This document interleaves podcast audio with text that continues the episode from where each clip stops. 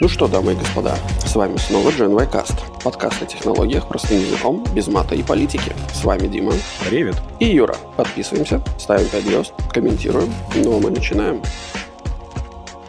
Привет, Дима. Привет, Юр. Опять начинаем абсолютно без политики, потому что как можно. Да. Совершенно без политики в Латвии собираются заблокировать ВКонтакте, Одноклассников и Мой Мир. То есть вот так вот прямо сходу в карьер, да, даже не будет вот этого смолтока, да, вот мы с тобой не пообщаемся, как дела, там вот это вот, да, сразу вот это вот ВКонтакте заблокировать, Одноклассники заблокировать. Да, вот это вот сейчас будет у нас с тобой. Ну, а политично. Ну, хорошо. Ну, в Украине же ВКонтакте вроде был заблокирован, там уже с какого-то года, да? Я не слышал, чтобы Латвия входила в состав Украины. Пока.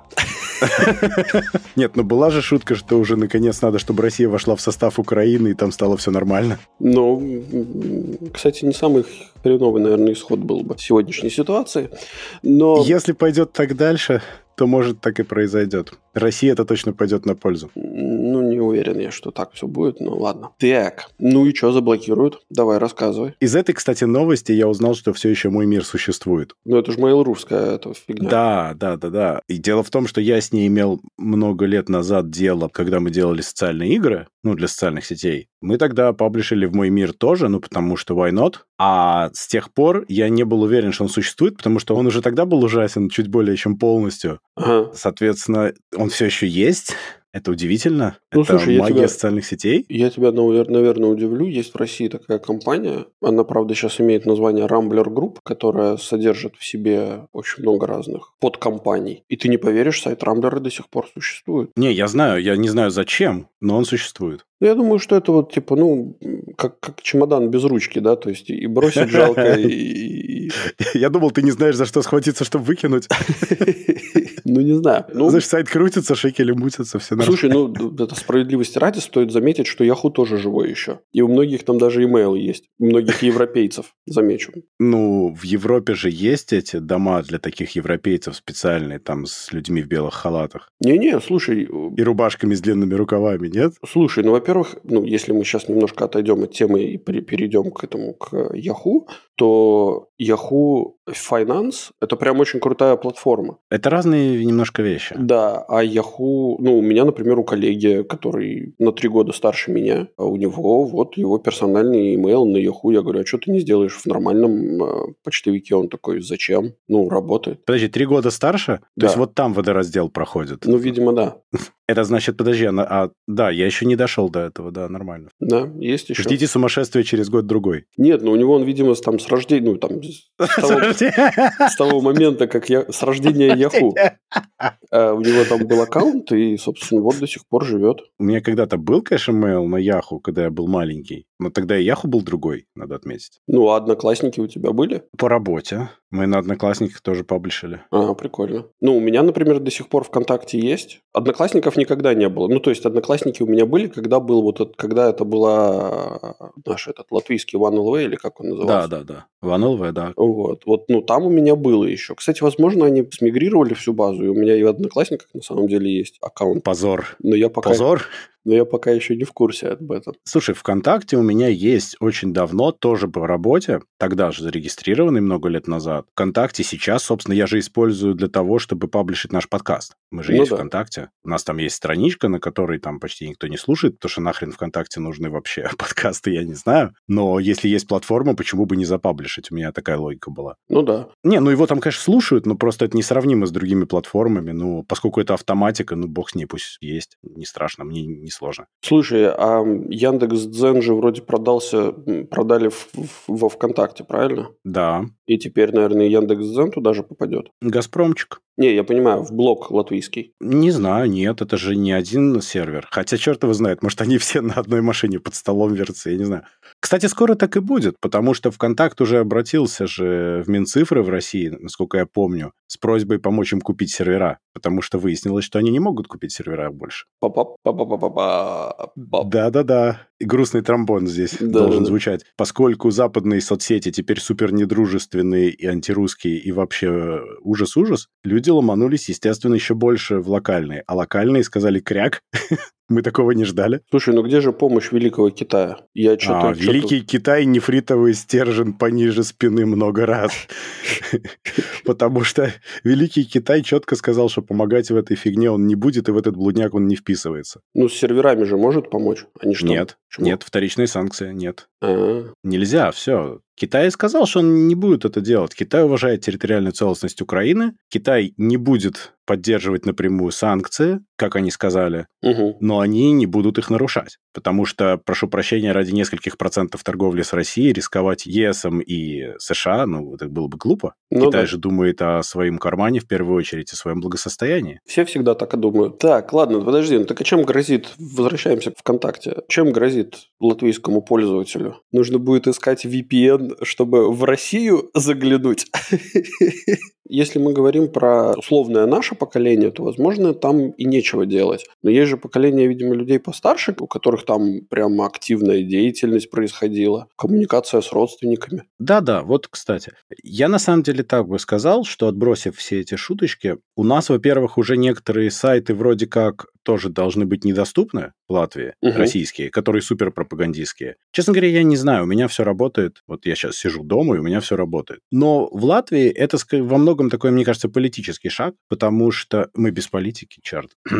Да, так вот, там же мысль в том, что очень все сильно пропитано пропагандой, и это попытка отрезать вот этот вот вал отвратительной гадости, которая льется, именно пропагандистской. Я не совсем понимаю, как с этим связаны соцсети, потому что в моем понимании соцсети есть метод общения, действительно, как ты правильно сказал, людей. Во-первых, есть огромное количество совершенно невинного общения, так бывает, даже во время войны так бывает. А во-вторых, даже если люди суперватные, с ними надо говорить. Если просто отрезать, это вот то, что произошло в России. Вот эта информационная блокада, которую устраивает Кремль, это большое зло. И, с другой стороны, информационная блокада, которой, к сожалению, помогает ЕС и США, это очень плохо. Потому что, на самом деле, людям надо пытаться доносить другие точки зрения и показывать им, что происходит. Иначе они больше и больше верят в это вранье. Ну да. Еще раз, наш подкаст там, между прочим, тоже выходит. Он продолжит там выходить, потому что хостится подкаст ни в какой не в Латвии, и прекрасно он будет продолжать заливаться угу. в ВКонтакт, ну, до тех пор, пока весь ЕС не решит. Да и то, мне очень сложно себе представить, честно говоря, в нормальных странах, как вот у нас, ну, адекватных, я имею в виду, именно жесткие блокировки. Для этого нужно быть супер чем-то экстремистским, причем доказанным в суде. Не знаю. Все-таки, как, как мне кажется, все режимы, они действуют плюс-минус одинаково. В какой-то Бог момент может знает. И до этого дойти. Ситуация такая, что может, да, неприятно все и может всякое быть. Я скорее хочу сказать, что я скорее против таких вещей, чем за. Мне кажется, что это неправильно так поступать. Это скорее вредно, чем полезно. Но при этом в Латвии же присутствует большое количество русскоязычных, которые по какой-то для меня непостижимой причине активно поддерживают Россию. Чего они тогда туда не едут, я не понимаю. То есть они хотят жить в условиях нормальной Латвии, ну или любой другой нормальной ЕСовской страны, где никто их не сажает в автозаки, не бьет дубинками и так далее, не говоря уже о чем-то большем. Но при этом издалека они готовы поддерживать весь этот ужасный, вообще, не знаю даже, слов нет.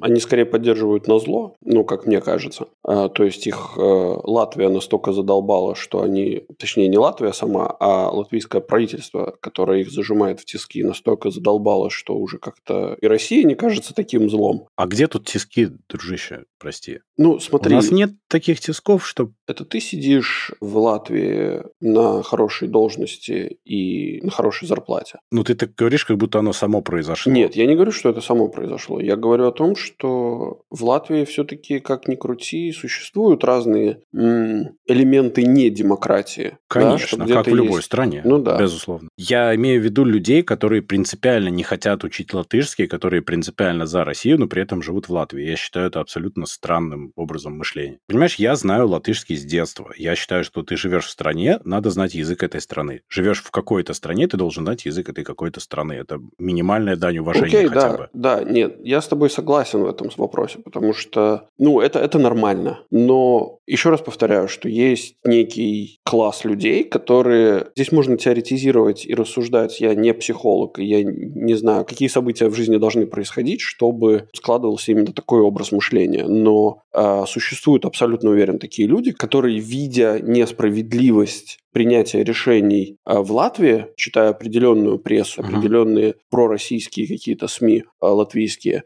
читая российскую пропаганду и так далее, они видят несовершенство латвийской системы, они видят, как эта система давит на них, и для того, чтобы, ну, всю жизнь борьба, да, покой нам только снится, как там нам завещали, они поддерживают действия Российской Федерации не потому, что они за Россию, а потому, что они против Латвии. Ну, слушай, а что тогда их мешает? Они могут уехать, они могут менять Латвию, если хотят, в конце концов. Ну, в смысле, займись политикой в Латвии. Подожди, в чем проблема? Вот, вот здесь есть небольшая проблема, что это сложно. Еще раз повторяю. Ну, то есть я могу привести пример, который был у меня в семье. Мой отец э, работал при Союзе, да, то есть он работал mm-hmm. в, в инженерной компании, занимал хорошую позицию, а потом появилась э, Латвия и ее закон о языке, да, что там человек, да, с определенной позиции не может занимать определенную должность, да, если у него нет достаточного знания языка. И у отца появились большие проблемы именно с работой. Подожди, сейчас нет такого вообще. В частных компаниях нет такой проблемы. Вообще никакой, если что. Это сейчас. Ну, был период перегиба, да. Ну да. Окей. Ну вот мой отец попал в этот перегиб. Плюс, будучи человеком, который родился в Латвии, который прожил всю жизнь в Латвии, ну, в Латвийской СССР, назовем это так, да. Когда Латвия стала независимой, он лишился гражданства. Я знаю, человека, да. Ну, это человека, понятно. Там старший, по-моему, это было уже, получается, ему лет пятьдесят, наверное, было, да, в районе, ну, то есть человеку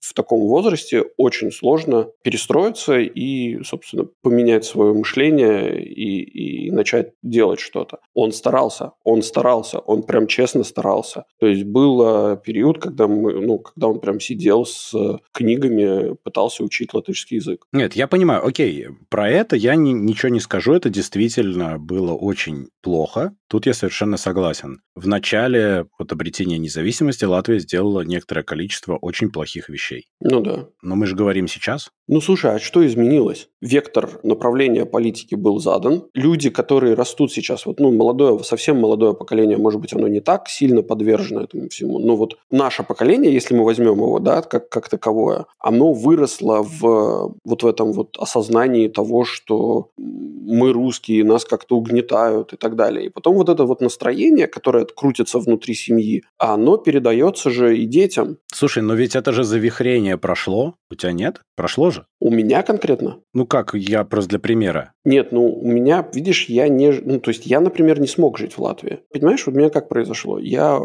вернулся с Кипра когда? Э, в надежде, что я смогу вернуться в свою страну обратно и останусь там жить. Но я приехал, и я понял, что я не могу там жить. Я приехал, и я увидел совсем... Ой, я даже не знаю, как это сказать. Я не смог э, быть... постоянно вовлеченным в политику страны. То есть я увидел, что меня постоянно туда втягивают. Постоянно звучит какая-нибудь информация, которая меня заставляет быть политизированным. Это может быть и неплохо, но я просто понимал, что в моей позиции, в которой я нахожусь, да, то есть с моим мироощущением и так далее, я не могу постоянно находиться в этом гнете. То есть либо мне надо идти в политику, а я знаю, как работает политика, и мне это просто с точки зрения моральных ценностей мне это не очень подходит. И я понял, что я, ну, что мне надо что-то делать, мне надо возвращаться обратно на Запад. Окей, но давай тогда с другой стороны. И, во-первых, я тебя понимаю. У меня тоже есть, как ты знаешь, много вопросов угу. и претензий. Это все равно никоим образом не означает, что можно хоть как-то поддерживать Россию в том, что сейчас происходит. И вообще, мне кажется, что если ты, живя в одной стране, хочешь активно поддерживать националистско-захватническую политику другой, это ненормально. Да, это ненормально. Я не говорил, что это нормально. Я просто пытаюсь а, объяснить, ну, почему это происходит. То есть, понимаешь, когда житель Латвии, который пытается активно выражать поддержку вот этим вот фашистским бандформированием, которые Россия почему-то называет своей армией, и которые, в общем-то, попирают свободу и целостность соседней страны. Опять же, можно к этому по-разному подходить, но факт остается фактом. Россия вторглась и воюет на чужой территории. Да нет. Поэтому это, это ненормально. Ну, в смысле, как ты... Ты видишь, они же не смотрят на это с этой стороны. Они же смотрят на это со стороны того, что вот откуда там на Беларусь готовилось нападение. Они не задают себе самый главный вопрос. Они как бы на это смотрят более со стороны, как на, типа, какой-то локальный конфликт. Ну, так там же в... на Донбассе было то же самое. Ну, типа, и что, мы же ничего ничего не делали, типа, ну, а что мы сейчас будем что-то делать? Ну, молодцы, Россия вперед, а этих э, сепаратистов надо задавить. Ну, что-нибудь в этом роде, да, то есть я не говорю, что это обязательно именно такими терминами объясняется. Ну, то есть это супер такой зашоренный подход человека, который хочет жить в упрощенной модели мира, которую он подгоняет под то, что ему нравится. Ну, типа того, да. Но, понимаешь, проблема заключается в том, что они не задают себе самый главный вопрос. А самый главный вопрос в этом случае звучит следующим образом. Вот если я способен сейчас оправдывать убийство других людей, смогу ли я точно так же оправдывать убийство в любой другой ситуации? Я буду сидеть и смотреть там новости, и будет там, скажем, муж убил жену. И я такой, типа... Молодец. Так привыкли все, вот, вот в чем дело, к таким вещам. Никто не воспринимает такие вещи как что-то экстраординарное, особенно если смотреть российские новости. Ну так правильно, поэтому всегда нужно любую ситуацию, ну, перед тем, как сделать, свой, высказать свое мнение, нужно примерить ее на себя, да, то есть вот сказать, типа, окей, вот я живу, в, там, не знаю, в Латвии, и вот вдруг там... В четыре утра воздушная тревога. Ну, типа того, да, вот что я буду делать, как я к этому отнесусь? Вот если ко мне в дом прилетит ракета, вдруг ни с того ни из всего. Как я к этому отнесусь? Буду ли я точно так же поддерживать такие действия? Мы же это обсуждали, помнишь? Да, конечно. И у людей аргумент возникает немедленно, абсолютно отвлеченный, они пытаются перевести тему, потому что на это они ответить не могут. Вот, в, не в, хотят. В, в этом вся проблема, потому что как только ты начинаешь задумываться, ну, с такой позиции, когда это не какая-то далекая война где-то, а, а вот прямо к тебе пришла домой, или же любая другая абсолютно ситуация, абсолютно любая другая ситуация, ты всегда должен эту ситуацию примерить на себя. А как ты к этому отнесешься, если это произойдет с тобой? Подобная ситуация. И если люди будут смотреть с этой точки зрения, мне кажется, что у них очень легко поменяется мышление. До того места, где сейчас вот конкретно, например, стреляют, от нас тысяча сто - тысяча двести километров. Вот от того места, где я сижу. Я тебе скажу, это не очень далеко. Ну, для человека, который, например, там, не знаю, дальше, дальше какой-нибудь Лепой и никуда никогда не выезжал, ну... Тогда-то, конечно. Но по, по факту это близко достаточно. Для тех, кто не знает, от Риги до Лепы двести километров. Даже если посмотреть, недавно было еще ближе. В смысле? От Риги до Лепы? Лепую уносят. Потихонечку сползает, да. В общем, возвращаясь к началу, я не думаю, что их прямо жестко заблокируют. Это во многом политический шаг. Он примерно понятен со стороны Латвии, но мне кажется, что это обрезание информации идет во вред, и оно идет на еще большее закукливание России в этом информационном пузыре, который завирально создается там. Вот что-то такое. Надо предложить Илону Маску купить ВКонтакте. Я думаю, ему должны будут приплатить, чтобы он его взял. Ну, да. Дать Twitter в нагрузку, тогда он подумает. Кто знает. Знаешь, это типа купите ВКонтакте и получите Газпром в подарок. Газпром медиа. Очень скоро мы будем наблюдать, да. Кстати, про Илона можем сразу. А действительно, давай про Илона. А Илон не покупает больше Twitter пока. Ну ладно, он только приостановил. Думаешь, потом придется докупать? Да нет, ну давай рассказывай, что там произошло. Илон решил, что он пока приостанавливает сделку по покупке Твиттера, потому что есть у него ощущение, что Твиттер наврал. Мы уже какое-то время назад обсуждали, что Твиттер уже после вот всей этого начала сделки сказал, что ой, мы что-то неправильно считали, у нас что-то пользователей меньше, чем мы думали, у нас тут ошибочка вышла. А сейчас еще оказалось, что у них непонятно сколько фейковых регистраций, процентов вроде пять. Плюс-минус, так пока выглядит. Илон сказал, что что-то, ребята, вы мне наврали, а Твиттер после его слов обвалился на двадцать процентов. И тут у меня возникают забавные мысли. Мысль номер раз. Ведь Твиттер изначально после заявлений Маска нифигово так подрос. И когда он сейчас падает на двадцать процентов, значит, он стоит дешевле, чем стоил изначально. Уже сейчас. Ну да. Во-вторых, что-то мне кажется, что Маск в принципе даст заднюю, потому что я что-то все равно не понимаю вот этих вот миллиардов. Потому что начать Теслу, если я правильно помню, стоило что-то полтора миллиарда. Начать SpaceX – два миллиарда.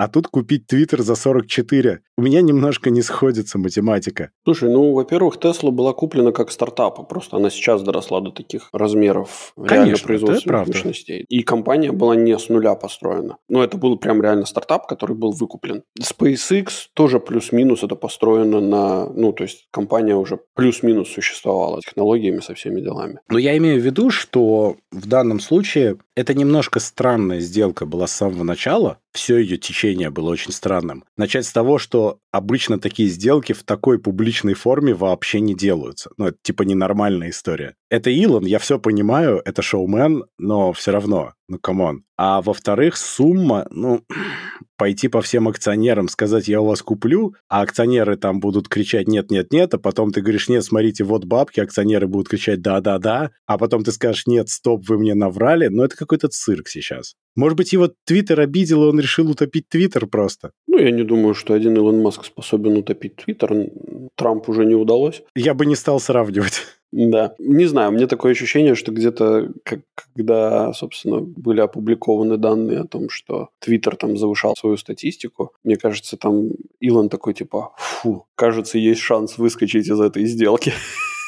Может быть, он просто таким образом хочет немножко понизить цену сделки, потому что если будет доказано, что там завысили, там поднаврали, там подзавысили, ну, можно сказать, что, ребята, ну, вы как бы обманывали просто людей, вы обманывали своих шерхолдеров, и получается, что ваши акции были искусственно задраны. Ну, технически, конечно, он может и так сделать, и, наверное, он даже поторгуется, и, может быть, парочку миллиардиков скинет за это, за все. Ну, не знаю. А парочку миллиардиков, чтобы именно своих парочку миллиардиков меньше платить. А кредитные деньги пусть остаются. Ну, да-да-да, так и будет. Ну, в этом смысле он, конечно, молодец, и, да, запасаемся попкорном. Я первый раз вижу, чтобы вот такое вот происходило на рынке акций. Я же говорю, публично причем, супер публичная вот эта вся фигня, так не бывает. Ну, слушай, вообще, на самом деле, разговаривая на тему публичности, вот этой вот прозрачности, так скажем, всех каких-то сделок, вообще прозрачности мира, как принимаются решения в таком виде, мне кажется, только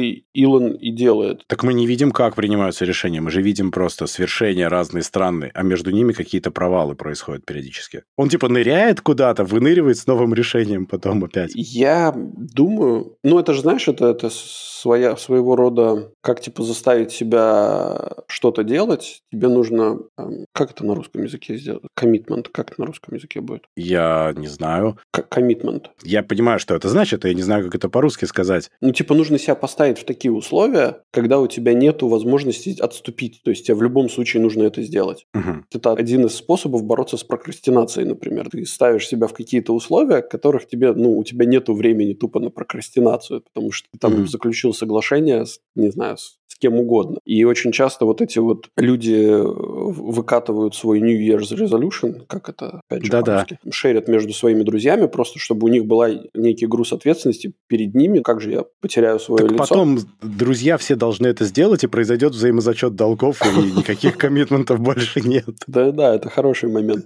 Но так или иначе, мне кажется, что Илон именно вот Именно таким образом и работает сам с собой. Он именно ставит себя в какие-то условия, загоняет себя вот в этот угол, у него уже отступать уже некуда, то есть нужно что-то делать. А, собственно, почему я вообще про публичность-то заговорил? К тому, что вообще вот, как нам говорят, да, то есть вот э, борьба с коррупцией возможна только если будет полная прозрачность вообще при всех принятий решения и, и так далее. А это, конечно, не совсем так, но допустим. И вообще мир движется немножко к прозрачности. В Китае социальные рейтинги людям ставят. Как ты увязал это с прозрачностью? Ну окей, хорошо. Ну это в некотором смысле прозрачность, нет? Ну тоталитарные рейтинги, это такое. Ну тоталитарные рейтинги, не, подожди, тоталитарные рейтинги, это если тебе государство ставит рейтинг, а если тебе ставят рейтинг другие люди, с которыми ты взаимодействуешь. Ну вспомни «Черное зеркало», да, да, да, ну я, правда. Это один из тех моментов, с которыми это перекликается. То в целом это, не знаю, насколько, насколько у этого может, все может пойти идти не так. «Черное зеркало», конечно, нам показало, как это может Можно пойти не так. Можно обрушить человека вообще как здрасте. Можно, конечно. Вот, вот. Но это на самом деле так. На это можно посмотреть и по, по, с другой стороны. То есть этот человек сам себя обрушил тем, что он поставил себе цель взлететь в рейтингах повыше и пытался пройти в эти рейтинги любыми способами. Не хочу жить там, где есть рейтинги. Все равно. Слушай, ну ты не хочешь жить там, где есть рейтинги э, до тех пор, пока ты не идешь по темной улице. И тебя не убивает человек с рейтингом минус десять, да? Ну да. Ну и окей, его не посадят на самолет и не дадут кредит. Мне что, легче от этого стало? Нет, ну подожди, но если тебе, там, скажем, твой телефон, например, или какая-то там твоя система аугментации реальности, она будет тебя оповещать о тех местах, где вот, собственно, вот там вот находится, там в пятидесяти метрах от тебя находится человек с рейтингом минус сто. Я думаю, что это вполне себе предупреждение о том, что тебе лучше куда-нибудь отправиться подальше. Тут спасет только та аугментация, которая в Deus Ex и в Киберпанке только, когда у тебя ножи из рук торчат. Ну, может быть, да. Заметь, это все началось с того, что Twitter потенциально соврал о количестве пользователей. Да, негодяи, негодяи. Я думаю, что Илон не включит заднюю, я думаю, что он все-таки купит Twitter, но явно сможет его купить чуть-чуть дешевле, чем хотелось бы Твиттеру. Мне ужасно интересно, как он потом будет реализовывать свою бесконечную свободу слова. Мне прям очень интересно. Но это мы посмотрим позже. Ну да. А может быть, Илону намекнули на то, что, собственно, никакой свободы слова, и давай-ка ты каким-нибудь образом выпрыгивай из этой сделки. А, может быть. С Марса намекнули. Угу. Ну давай. Через уже. ви ар. Да, ты хотел как раз выйти к этой новости, я так чувствую. Я очень хотел, да.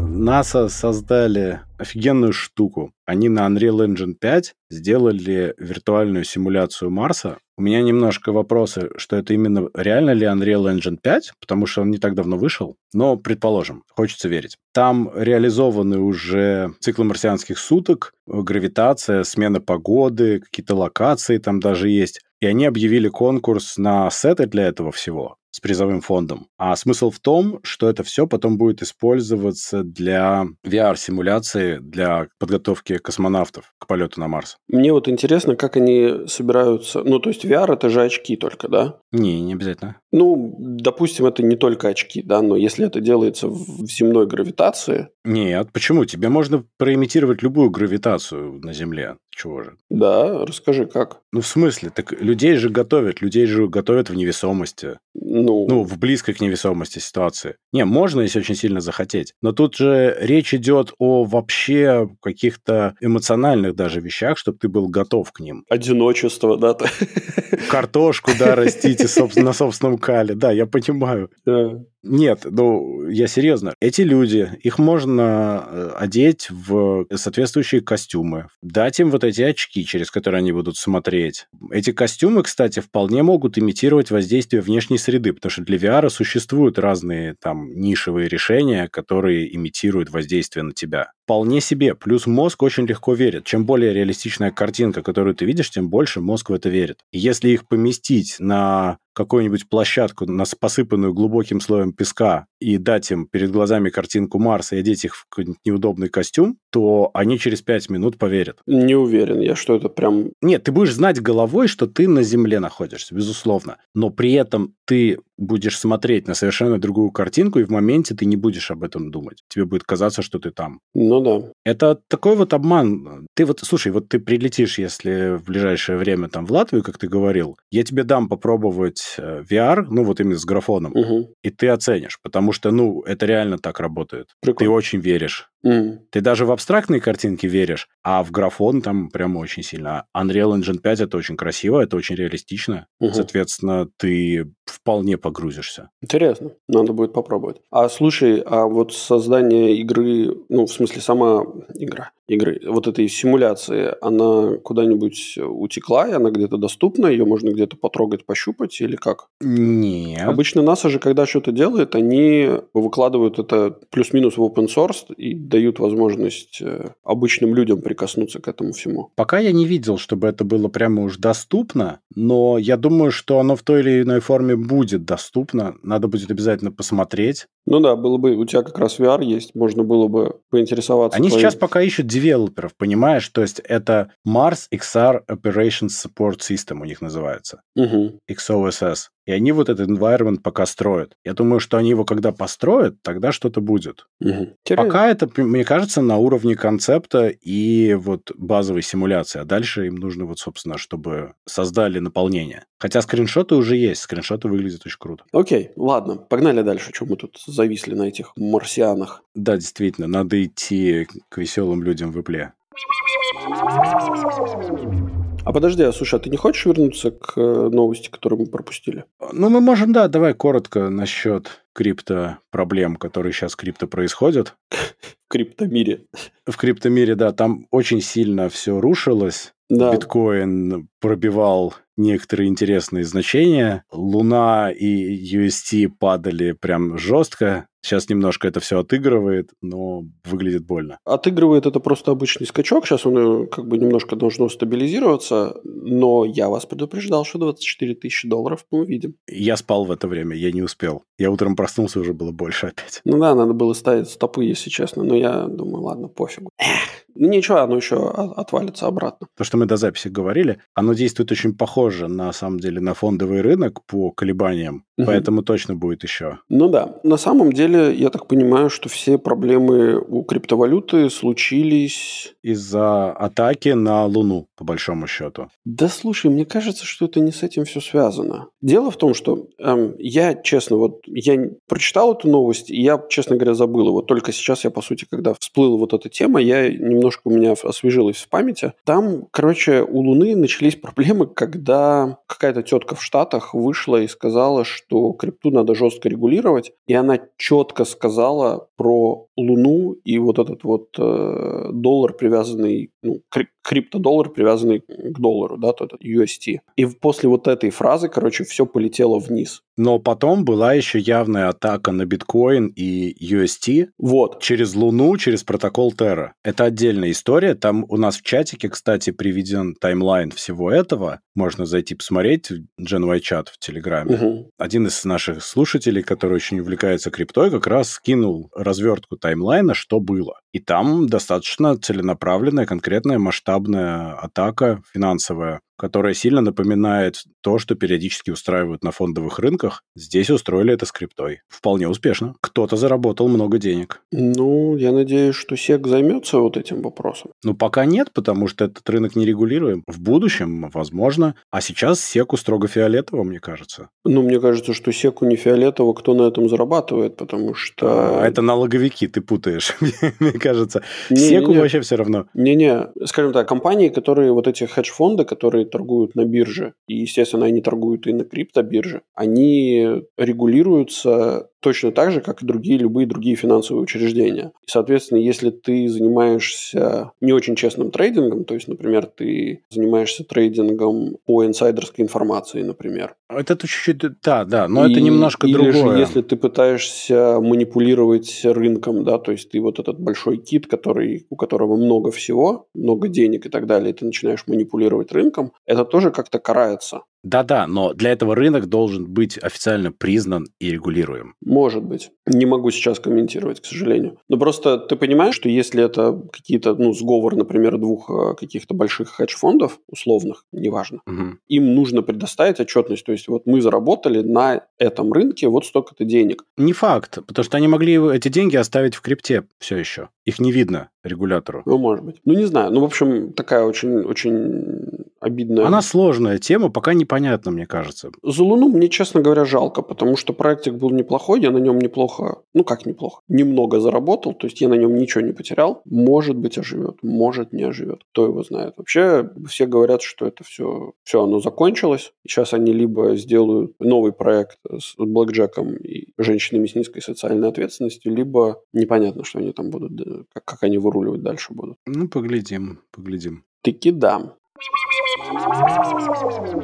Тогда вернемся к Apple. Ну, там совсем коротко, на самом деле. Опять инсайдеры типа Минчик Во, типа Марка Гормана утверждают, что Apple работает на iPhone с ю эс би-C, но выпустит его не раньше двадцать третьего года. Мне кажется, что эти слухи ходят каждый год про следующий год. Нет у тебя такого ощущения? Потому что, конечно, Apple работает над iPhone с ю эс би-C, а еще оно работает над iPhone без портов, а еще над iPhone, который сгибается, который летает на квадрокоптере и так далее. Я уверен, что у них в ар энд ди существует множество разных вариантов. Мое личное мнение, что iPhone будет без портов. Apple, скорее всего, не прогнется под европейский этот самый регулятор и не выкатит свой вот этот вот телефон с ю эс би-C. А что он сделает? Он, скорее всего, сделает телефон только с беспроводной зарядкой, которая будет на ю эс би-C.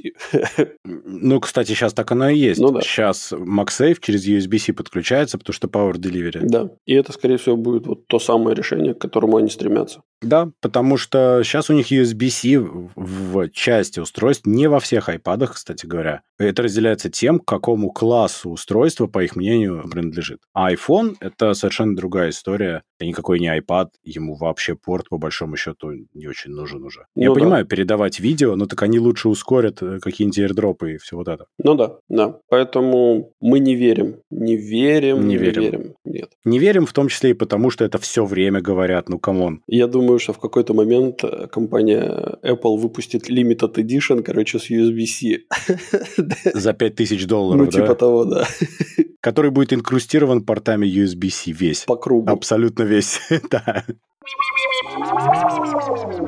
Тогда пойдем к тем, кто делает телефоны, которые никто почти не покупает. Ну, давай. Тут прошел Google ай о конференция, угу. слэш-презентация. Угу. Показали они там довольно много всего. Я предлагаю относительно быстро по этому пройтись. Там, в принципе, есть любопытные вещи, но мне кажется, что они не стоят такого внимания. Во-первых, Google выпустят и предсказуемый, очевидно, Pixel шесть а. Это немножко урезанный Pixel шесть, но не сильно урезанный, кстати. Там все тот же чип-тенсор. Там чуть-чуть по памяти, чуть-чуть по экрану, там-сям, но в целом... А, и камеры, конечно, не такие крутые. Камеры от старых пикселей. Mm-hmm. Но поскольку Google — это computational photography, я думаю, что все будет прекрасно. Нормальный такой телефон средний, очень даже приличный. Mm-hmm. Естественно, что они сказали, что будет Pixel семь и семь Pro. Осенью они выпустят, дизайн-код остается примерно тот же. Я, честно говоря, посмотрю, когда будет, знаешь, вот. Потому что пока я не, не горю каким-то большим энтузиазмом. Если вообще говорить про пиксели, меня смущает их market share. То есть я до сих пор не понимаю, для кого Google их выпускает. Вроде телефоны сами по себе неплохие, хотя забагованные периодически на уровне железа в том числе. Ну, предположим, ладно. Но у них market share в Северной Америке на апрель этого года два целых тридцать один сотых процента. Ну, все девелоперы, короче, купили. Да, типа того, да. Доступен Pixel шесть и шесть Pro в США, Канаде, ю кей, Ирландии, Австралии, Германии, Франции, Японии, Тайване. Все. Больше официально нигде. Понятно, ты его можешь купить и привезти, но, опять же, кто этим среднестатистический человек будет заниматься? Нет, не будет. Ну, чушь какая-то. И вообще, смартфон-маркет, вот маркет-шейр по странам у Пикселя почему-то в Канаде очень популярен. Целых четыре целых два десятых процента. А в Австралии три целых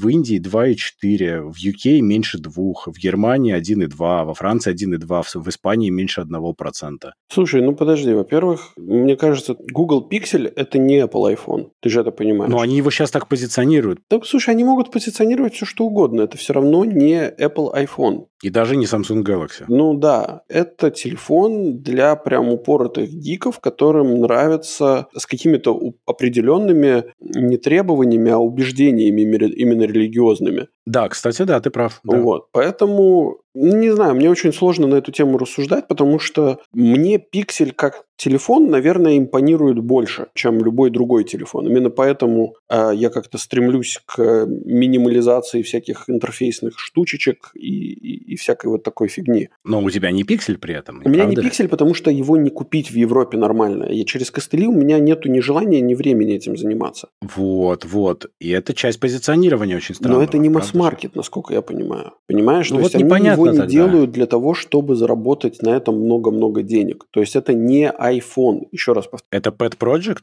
Может быть, да. Может быть, это скорее визионерство. Вот мы стремимся к такому будущему. То есть, условно, как раньше были Nexus'ы. Типа того, да. Мы делаем то, какой должен быть хороший Android-телефон. Да, типа вот это. Смотрите, как надо, пацаны, да? да? Мне кажется, что и это девчата. Именно так. Окей. Может быть, может быть. Но они его сейчас позиционируют же иначе. Они его позиционируют как крутой телефон. И это выглядит очень странно. Подожди, но они же не будут его рекламировать как не крутой телефон. Ты же понимаешь, да, что это реклама в любом случае. Понятно, что самый лучший. Ну самый да. Лучший. Да, в этом плане, конечно. Ну, мы же не можем выпустить и сказать, вы знаете, это, конечно, кака, но вы все равно да. купите. Что еще они выпустят? Они выпустят часики Pixel Watch. Часики будут кругленькие. Часики будут на Watch о эс Wear, Wear о эс, фиг знает. Три? Wear о эс. Wear о эс, окей. Okay. Где о эс? No Wear о эс. В общем, я не знаю зачем, честно говоря, потому что это уже тыканье палочкой трупа собаки какое-то. Они восемь лет делают свою операционку для часов, и до сих пор все плохо было. Я не верю уже. Уже, по-моему, никто не верит. Вот когда будет, тогда посмотрим. Я несколько лет пытался жить с андроидными часами, расстроился и плюнул. Они сами не поддерживали это, они ничего для этого не делали. Сейчас они партнерятся с Samsung. Да, сейчас у них есть какое-то вот стремление это сделать. Может быть, они сделают неплохо. Пиксель в целом же у них получился. Может быть, часики получатся. Будут референсные часы на андроиде. Для андроида. Очень может быть. Очень может быть. Опять же, еще раз скажу, да, Google — это софтварная компания. Они делают софт. Да, но им нужен вот Halo продукт для показа их софта. Ну, типа в данном того, случае. Да. Ну, ну да.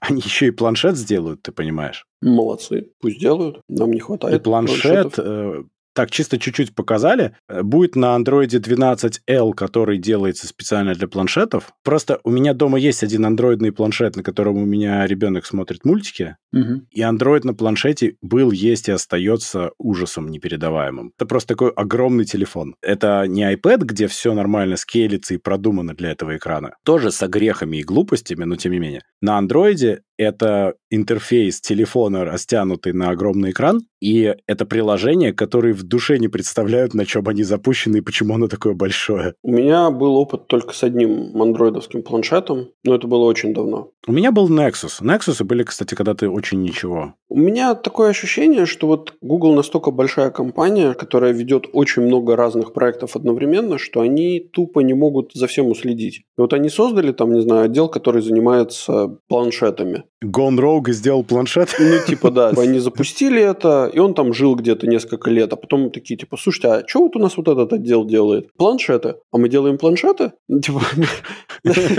да, что-то... Ну, давайте покажем, да, раз мы сделали. Давайте что-нибудь сделаем. Ты помнишь, они же недавно делали уже, был, ну, недавно, несколько лет назад, Pixel Slate, например, да, был планшет там с клавиатурой, он же провалился с треском, он тормозил как слон, его просто тихо забросили, сделали вид, что его никогда не было. Ну да, было такое. Ну вот это вот меня и огорчает в Гугле. Они вроде пытаются, а потом пям, и ничего. Ну не знаю. У меня... Я, кстати, очень доволен андроидом в целом. Кстати, они показали же новый тринадцатый андроид. Да, да, очень ничего. тринадцатый андроид вполне себе ок. Ну то есть могут? Могут же. К операционке у меня нет претензий. Андроид отличная вещь. Ну в плане not my cup of tea, но почему бы нет? Mm. В повседневности я выбрал им не пользоваться почти, но меня совершенно не раздражает андроид, отличная вещь. Ну да, ну да. Еще они показали наушнички Pixel Buds Pro. Ну, посмотрим. Они хотят конкурировать с AirPods Pro. Я думаю, что у них просто будут добротные уши. True Wireless добротных ушей никогда не бывает слишком много. Ну да, если это будет хорошо. Кстати, интересно, кто для них это все будет делать. Да, хороший вопрос, кстати. И хватит ли у кого-то мощностей? Потому что они для наушников сказали, новый свой чип разработали. То есть, прикинь, это же новый эс кей ю вообще на фабрике. Это будет очень сложно. Ну да. Это будет прям очень сложно. А, кстати, я забыл сказать, с часами-то прикол в том, что они в них ставят процессор Exynos девяносто один десять, выпущен еще в две тысячи восемнадцатом году. А зачем? Что очень плохой знак. А вот хороший вопрос, потому что, во-первых, это будет плохо работать почти наверняка, а во-вторых, с другой стороны, это легче производить. Может быть, в этом дело. Mm. Иначе они бы никогда их не произвели вообще. Может быть, да. Сейчас же проблемы с этим. Mm-hmm. Что еще они, кстати, показали? Тизернули эй ар-очки, но тут я просто не верю, потому что это Google Glass... заход номер какой-то. Вот когда будет, тогда и поговорим. Ну, пока да. Что такое себе. Не знаю, не верю. Если честно, я вообще вот в этот вот Google Glass как таковой, я, честно говоря, изначально мне не верилось, что это вообще... Что это нормальный use case. Нет, это не нормально. Они его пытались изобрести, он не взлетел пока. Ну, во-первых, у них там цена прям большущая была, огромная на него. Они прям каких-то не в минус денег стоили. А во-вторых, я не совсем уверен, что я хочу, чтобы у меня в очках что-то постоянно мель- мельтешило. Да, это тоже, кстати, это очень большой вопрос, зачем тебе это надо все время. Ну да. Потому что пока нету кейса, в котором тебе это было бы всегда удобно. Угу. Да, это, это визионерство, это как бы типа взгляд в будущее, но пока что нет. Пока что я не ни для себя не вижу никакой полезности этого устройства, ни, э, я не вижу, скажем, environment, да, да, вот среды, в которой я мог бы их использовать. Черное зеркало, социальные рейтинги, вот это все. Ну, слушай, до черного зеркала нам еще лет пять. До любой из серий.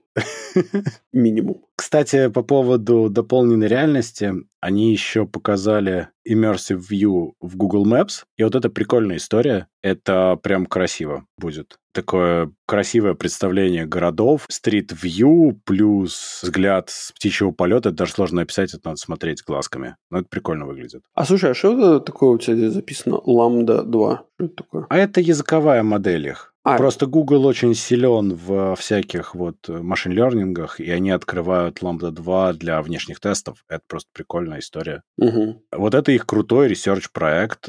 Вот это интересно. Вот в этом они супер сильны в таких вот вещах. Угу. Поэтому это просто здоровская тема. Окей, интересно. Ну и специально для тебя Google О, Wallet. Google Wallet. Наконец-то. Наконец-то. Господи, как же, ну вот как же долго мы все ждали этого момента, что наконец-то можно будет туда сложить все свои карточки. Но, опять же, это пока что не везде будет работать, но постепенно-постепенно. Во всяком случае, они постепенно подбираются к функционалу Apple Wallet, который супер удобен, просто очень. Постоянно пользуюсь. Угу. Ты просто туда запихиваешь кучу всего, со всего, что поддерживает. Я даже специально некоторые приложения выбирал, исходя из того, чтобы они конкретно поддерживали Apple Wallet. Ты всякие резервации, ну, не говоря уже о кредитных картах там и так далее, всякие резервации гостиниц, всякие вот эти штуки. Некоторые более глобальные, хорошие Хорошие карты лояльности. Ну, местные нет, но часть хотя бы. Очень удобно. Ну да. Если бы жить в странах, где это поддерживается еще лучше, там еще и документы кое-какие можно было бы туда запихать. Угу. Было бы вообще классно. Просто у нас пока это недоступно. Ну, кстати, ты же знаешь, да, что Латвия недавно сказала, что она сказала, что у нас не будет паспортов, у нас будут только айдишки. Да, да. У меня есть пока и то, и то. Но я в основном пользуюсь ай ди-картой, это намного удобней. Она, во-первых, меньше размером, во-вторых, ничем не отличается. Слушай, ну, насколько я понимаю, то, что Латвия может, ну, типа, ай ди... Технически Латвии ничто не мешает начать сотрудничать с Apple, если ты об этом. Ну, да. Потому что ай ди-карта – это, по сути, пластик, в котором есть эн эф си-чип, угу. И все. То есть пластик ты показываешь тем, кто хочет смотреть глазками, а в остальных случаях ты его просто сканируешь. Ну, да. То есть тебе ничто не мешает добавить его в какой-то Apple Wallet, и ты получишь ровно тот же результат. Более того, iPhone умеет сканировать уже давно наш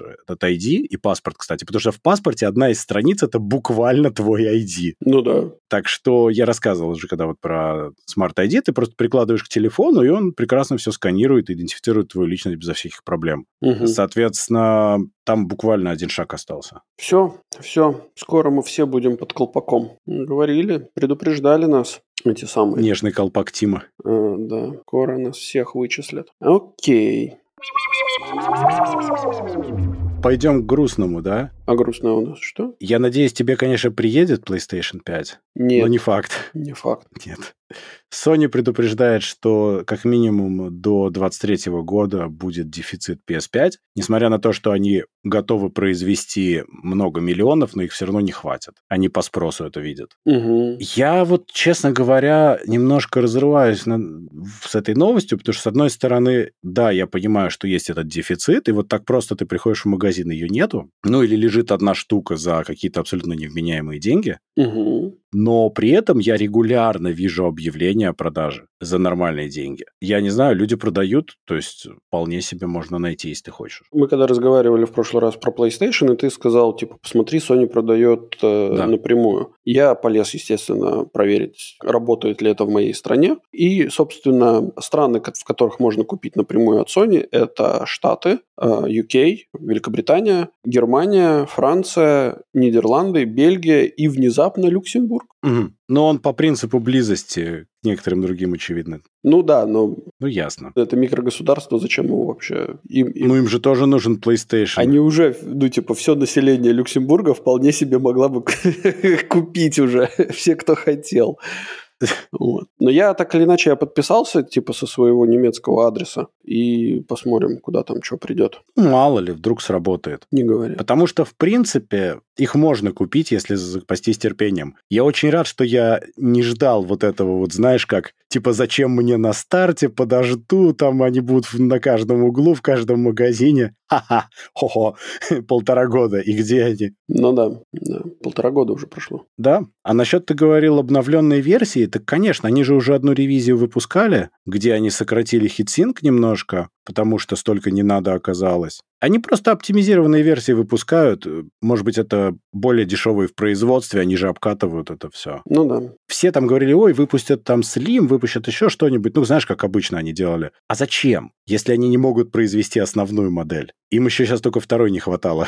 Mm-hmm. Обидно, конечно, что мы так... Это обидно, реально, yeah. потому что вещь классная, и за цену, за которую ее надо покупать, это просто идеальная покупка, если ты хочешь играть в красивые игры. Mm-hmm. А мы уже сказали, что все эти компании поднимают цены на чип? А вот мы сейчас скажем... Тут вот новости, что Samsung будет поднимать цены на чипы на двадцать процентов, причем во второй половине двадцать второго года, это уже вот сейчас прямо скоро. Потом, соответственно, ти эс эм си снова поднимет на пять-восемь процентов с двадцать третьего года, они уже поднимали. У ю эм си во втором квартале уже на четыре процента. То есть все, на самом деле, чипы подорожают, потому что фабрик-то мало на самом деле. Угу. Подорожают, как следствие, все вещи в сборе уже, то есть все продукты. Мы должны помнить, что из-за войны в Украине неона, в общем-то, запасов ну, нет, и они истощаются, точнее. Потому что он, он там производился вот в том виде, в каком он нужен для производства чипов. Угу. Теперь, когда выяснилось, что производство пришлось остановить, ти эс эм си говорили, что сколько у них там, два-три месяца был запас, да, а потом непонятно. Да. Ну вот с начала войны у нас сколько уже прошло? Скоро три месяца. И одно дело поднимать цены чипов, а другое дело еще через месяц-другой выяснить, что с производством пластин проблемы. Ну да. Это печальная история, на самом деле. Мне кажется, что нас ждет продолжение дефицита чипов. Он и сейчас огроменный. Он никуда, к сожалению, до конца не делся. И сроки поставок не сильно улучшились за последний год, если честно. Выглядит, что вроде ничего, а на самом деле ты пытаешься, когда заказать какое-нибудь оборудование, даже, ну, в таких вполне себе больших объемах, за большие бабки, тебе говорят, да-да, ну, типа, девять месяцев. Ты, типа, собираешь челюсть с пола и идешь думать, как тебе жить дальше. Ну, да, на самом деле не очень хорошие времена грядут. Посмотрим, посмотрим. Да они уже есть, понимаешь? Ты там хочешь заказать какие-то сравнительно тривиальные вещи, и тебе их тупо не могут произвести. Ты спрашиваешь, может быть, я заплачу за экспресс-доставку, ну, прямо на прямую производителя. Угу. Они говорят, и нет, не в этом дело. У нас вот завод стоит и ждет комплектующий. Мы тебе произвели, чувак, мы не можем. Да. Прям в открытую они это говорят. У них уже все понятно. То есть проблема есть и никуда не девается. Ну, как видишь, оказалось, что глобализация не такой уж и приятный момент. У нас еще болезненные интересные штуки. Тут немножко противоречивые слухи и сливы о том, что Мета планирует сокращать штат или сокращать количество проектов в своем Reality Labs, который занимается эй ар и ви ар. Сначала пришла информация, что вроде бы они собираются какие-то увольнения делать, но потом они сообщили, что нет, конечно, они никого не увольняют как можно, зато они будут пересматривать проекты, они будут э, откладывать проекты и так далее. Мы, не, мы никого не увольняем, мы их убиваем. Как можно, как можно, мы никого не увольняем. Вообще нет увольнения. Как их это? Просто... Высвобождение ресурсов, да, это их называется? Их просто съедает нынче Марк Цукерберг. Ну, mm. слушай, на самом деле у Reality Labs тут все приговаривают, сколько у них убытков. Вот этот аргумент я не принимаю, потому что они же сами сказали, что у них несколько лет будет идти ар энд ди, по большому счету это нормально. Если у них убытки сколько-то миллиардов, ну, камон, это не убытки. Вы вкладывали туда деньги, и они вам еще не сделали продукт, но вы как бы и не ждали от них продукта в этом году и даже в следующем. Ну, да. Чего вы удивляетесь-то? Это не убытки, это, не это убытки. Вложения. Да. Поэтому тут я не согласен. Скорее речь о том, что вот мы разговаривали про Earning Call, и там Марк меньше говорил про Reality Labs, потому что в целом инвесторы не очень довольны тем, что происходит с этим рынком. К тому же сейчас, в принципе, фондовый рынок падает, Facebook тоже падает, конечно, вместе со всеми, плюс у Facebook еще разные проблемы, а Facebook большая часть меты, и у меты проблемы угу. различные. Ну и плюс еще рекламный бизнес проседает, спасибо дяде Тиму. Понятно, наверное, что они хотят подэкономить на чем-то. Тут есть важный момент, что на днях Цукерберг показал заблуренный этот новый шлем, который Project Cambria. Угу. Это будущий наследник квестов. Да. А, выглядит, конечно, неплохо, но тут есть одна большая проблема. Выяснилось, что он будет стоить, судя по всему, от восемьсот долларов. И это прям сразу в топку. Квест популярен, потому что он сравнительно недорогой. Он стоит в два раза дешевле. Можно за триста баксов купить квест вообще легко. Второй. Ну, мне кажется, что все зависит от того... Ну, смотри, тебе сейчас квесты стоят четыреста с копейками баксов. Ну, да, в среднем. Плюс-минус. А, а добавим сюда то, что предыдущую новость, да, то, что поднимают цены на чипы на двадцать процентов. Да. Да, то есть это плюс... Плюс-минус плюс двадцать процентов. Нет, Юр, тут немножко по-другому. Не, я понимаю, работать. понимаю. Плюс это новая разработка. Да, все понятно. Плюс не забываешь, что, может быть, он будет настолько охрененен, что там, не знаю, искры из глаз, запах алкоголя и так далее. Давай я тебе так скажу, что нам нужно здесь оглядываться на рынок консолей, например, да? Да. Сроду консоли продавались в ноль или в минус для того, чтобы окупиться на... потом софте, который для них идет, на играх в данном случае. Окей. Okay. Здесь та же самая история. Потому что что? Потому что нужно создать рынок. У ви ар сейчас рынок очень маленький. Это супер нишевый гиковский рынок. Очень гиковский. Еще более гиковский, чем Google Pixel. И экосистема там, ну, она смехотворная, если так вот серьезно на это смотреть. Там софта для квестов не так уж много, хорошего вообще по пальцам пересчитать. пи си ви ар тоже очень мал, а плюс для него нужен очень high-end пи си. Соответственно, этот рынок, он является рынком энтузиастов, хардкор-энтузиастов на самом деле сейчас. Угу. Единственный массовый ви ар был до этого, это был PlayStation ви ар, потому что ты к своей пи эс-ке подключал. Ну да. Сейчас квест становится массовым, потому что он недорогой. Ты его можешь, ну, сравнительно, да, то есть ты его можешь купить как развлечение, особенно если ты не можешь купить PlayStation новый или там Xbox, но зато ты можешь купить квест и получить интересный экспириенс. Но большинство квестов потом пылятся на полке, потому что там нет контента. Тебе нечего делать. Соответственно, что им нужно? Им нужно расширять рынок, расширять экосистему, но вход в нее должен быть простой и недорогой. А если ты ставишь дорогой вход, то в него никто не пойдет, потому что непонятно зачем. Массовости не будет. Вот что мне не нравится. Ну, подожди, ну, слушай, а когда он планируется выходить? Вообще они собирались что-то в этом году, может быть, в следующем. Ну, скорее всего, значит, в двадцать четвёртом. Если в двадцать четвёртом, то вообще большой вопрос. Я надеюсь, на двадцать третий, скажем. Опять же, произвести в товарных количествах насчет чипов, ты правильно сказал, но им нужно добиться массовости. Иначе этот рынок просто не полетит. Он до этого не летел именно поэтому, потому что тебе нужно было огромное вложение для того, чтобы в него зайти. Да, да, ты абсолютно прав. Ты абсолютно прав. У этого слишком много вот этих вот пикапс, как перевести. Икает очень. Не, ну, ну, ну, проблем, ну, не знаю. Да, за, затыков. Затыков, да, с которыми повышением цен на, собственно, устройство, через которое можно прикоснуться к прекрасному, оно прям возрастает. Это непонятно, слушай, вот как там было, да, типа, это собака виляет хвостом или хвост виляет собакой? Что реально движет рынком? Hardware или software? Экосистема. Ну, то есть, тебе сначала нужно создать экосистему, а потом нужно делать под нее хардвер? Я так не думаю. Нет-нет, мне кажется, что у тебя должно быть хардвер качественный, но доступный, и при этом у тебя должны быть условия для разработки под него, и они должны быть интересны разработчикам. Угу. То есть, сама компания также должна сделать некоторое количество софтвер-продуктов, чтобы заинтересовать людей, сделать там финансовую экосистему для того, чтобы разработчики могли на этом зарабатывать. И в итоге получится результат. То, что сделали Apple, например, то, что сделала в целом Google с Android. Люди хотят туда паблишить приложения, и в этом есть смысл. То, что пыталось много лет сделать Microsoft со своим Store,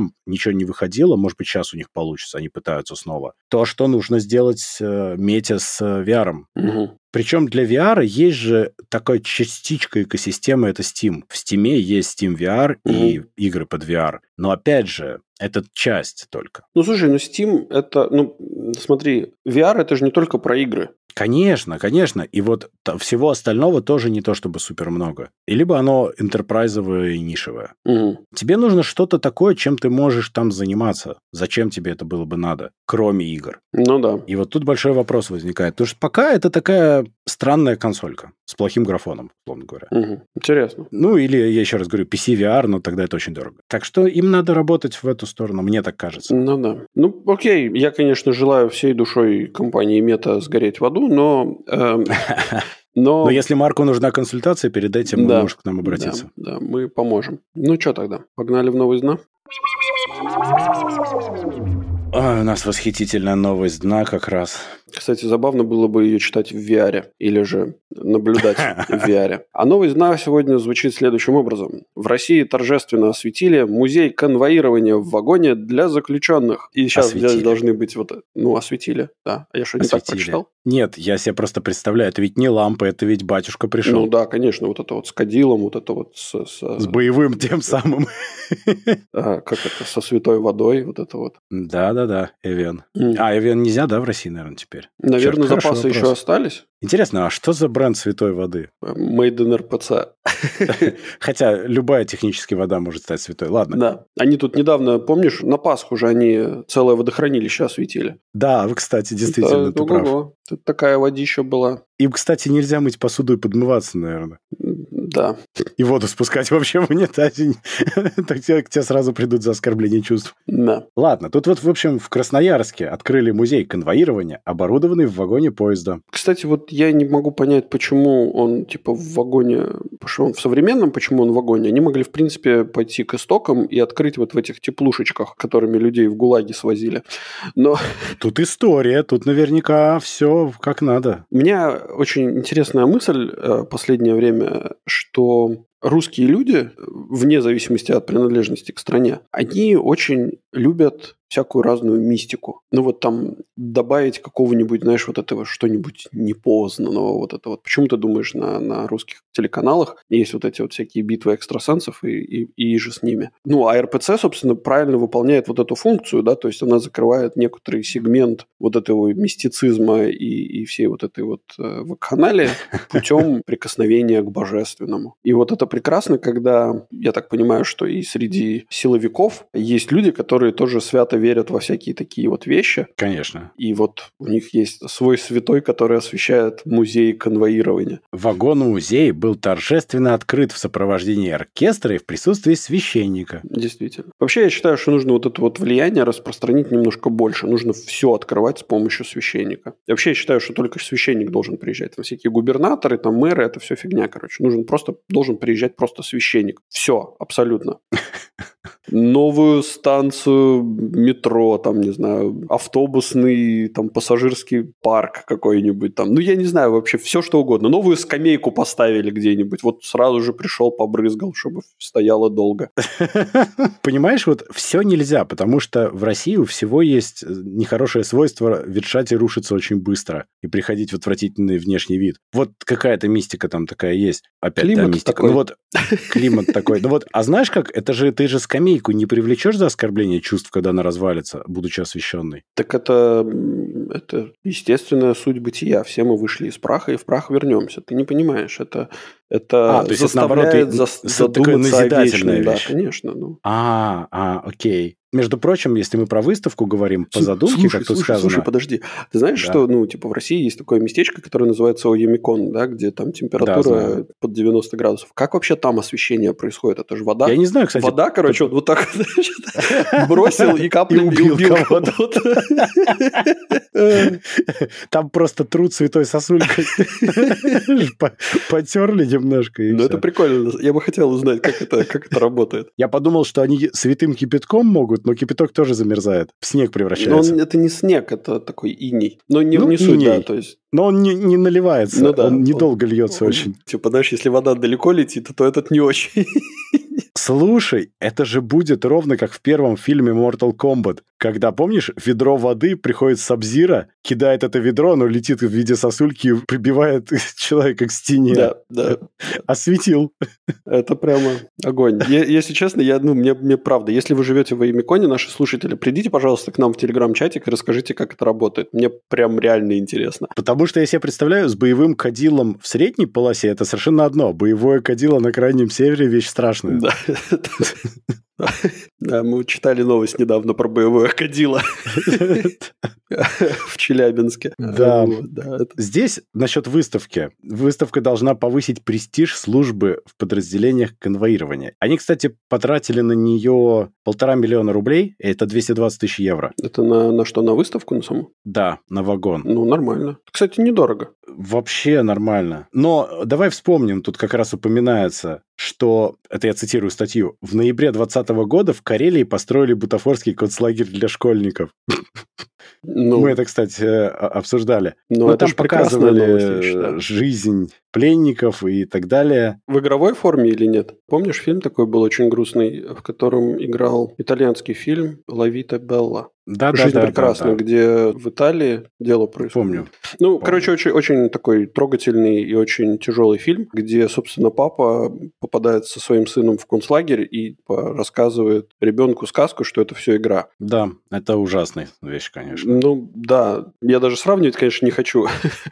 Но, по-моему, они репетируют, потому что так, как идет Россия, возможно, им потом понадобится знание, что такое концлагерь. Ну, слушай, подожди. Ну, то есть мы читаем вот эти новости, и я пытаюсь сейчас, конечно, немного оправдать это все. Это неплохо с точки зрения того, что, ну, нам нужно знать, что это такое. Вопрос в другом, как это подается информация нам. То есть если это детям подается информация, что, типа, все здесь цветочки растут, и так все прекрасно и замечательно, как бы, да, то это одно. А когда нам рассказывают про то, что нет, это не так все хорошо, что это совсем все плохо, что такие места были в нашей истории, нам не нужно повторять нашу историю, то это совсем, это совсем другие вещи. Точно так же, например, вот возвращаясь, извини, конечно, я перебью и буду немного тут занудствовать, но я, например, не понимаю вот эти вот желания, ну, там, скажем, в Латвии у нас очень много сносилось советских памятников, да, и всяких других таких вот вещей, и сейчас вот вроде идет обсуждение о том, чтобы снести памятник освободителям Риги. Уже решили. Уже все? Да. Ну, в общем, я этого не понимаю просто потому, что, закрывая глаза на какие-то события в своей истории, они как бы никуда не деваются. Ты всегда должен помнить о них. Для истории как надо раз... отрефлексировать, ты прав. Да. Но есть...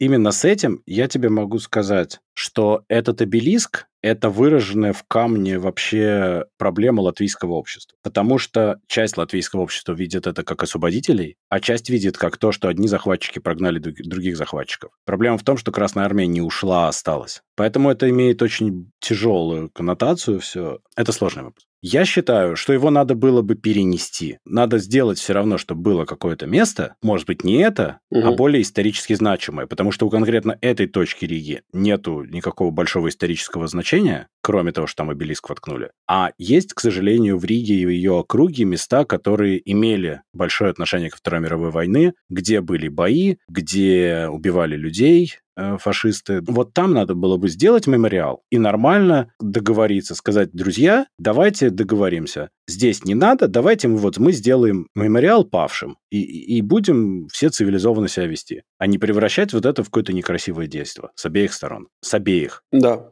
Я, короче, считаю, что памятники сносить нельзя. И не нужно вообще никакие памятники сносить. Просто, понимаешь, я себе представляю ситуацию. Вот я иду со своим ребенком по улице, и мы проходим мимо чего-то. И ребенок меня спрашивает: а это что такое? Да, и ты начинаешь и рассказывать. Я начинаю рассказывать, да. что вот, ну, это там, не знаю, памятник, там, не знаю, Ленину, которого мы сейчас в Латвии нигде не найдем. Хотя есть пару мест, наверное, где можно их найти. Он в одном месте очень смешно во дворе стоит. Да, да, да, да, да. Вот это вот, это же, это же оттуда же вот эти мемчики, да, вот это пс, парень. Да, да, да, да, да. Есть что? Ну, ты прав, да. Это старт разговора о том, что когда-то происходило. Это возможность рассказать ну, да. о том, как оно... Ну, во-первых, если мы вернемся к концлагерю, то не надо его строить. Не надо. Надо поехать и посмотреть на музей в существующем вот, вот месте, где был концлагерь, и все понять просто, все понять. А что касается России, проблема в том, что их история новейшая построена не на том, что нельзя повторять, а на том, что мы можем повторить, и они взяли и повторили. Поэтому здесь плохо работает это, к сожалению. А на фоне того, что они взяли и повторили, к сожалению, возникают большие проблемы в других странах вообще с этими образами. Ну да. Образ какого-нибудь солдата-освободителя больше не работает так, как раньше. Этот красивый образ разрушен. Угу. Теперь сложно. Поэтому я и говорю, на мой взгляд, надо было договориться, что мы делаем мемориал в другом месте. Вот возлагайте цветы в память. У всех кто-то погиб в семье так или иначе в ту войну. Или хотя бы пострадал. В Латвии так тем более. Давайте вот, вот у нас будет это место. Ну да, да, да. К сожалению. На этой грустной новости мы с вами прощаемся. Подписывайтесь на наш подкаст по ссылке в описании или ищите нас на всех подкаст-площадках интернета. Рассказывайте о нас вашим друзьям, врагам, коллегам и просто людям на улице. Ставьте нам хорошие оценки и оставляйте ваши комментарии, которые будут греть наши сердца всю эту неделю. До следующего выхода вашего любимого подкаст-шоу GenyCast. А если вы хотите поддержать этот проект, то вы можете это сделать, став нашим патроном по ссылке в описании. Сегодня вместе с вами размышляли на тему метавселенной, криптовалюты и всего остального Дима из Латвии. Пока. И Юра с острова Мальта. Всем пока-пока.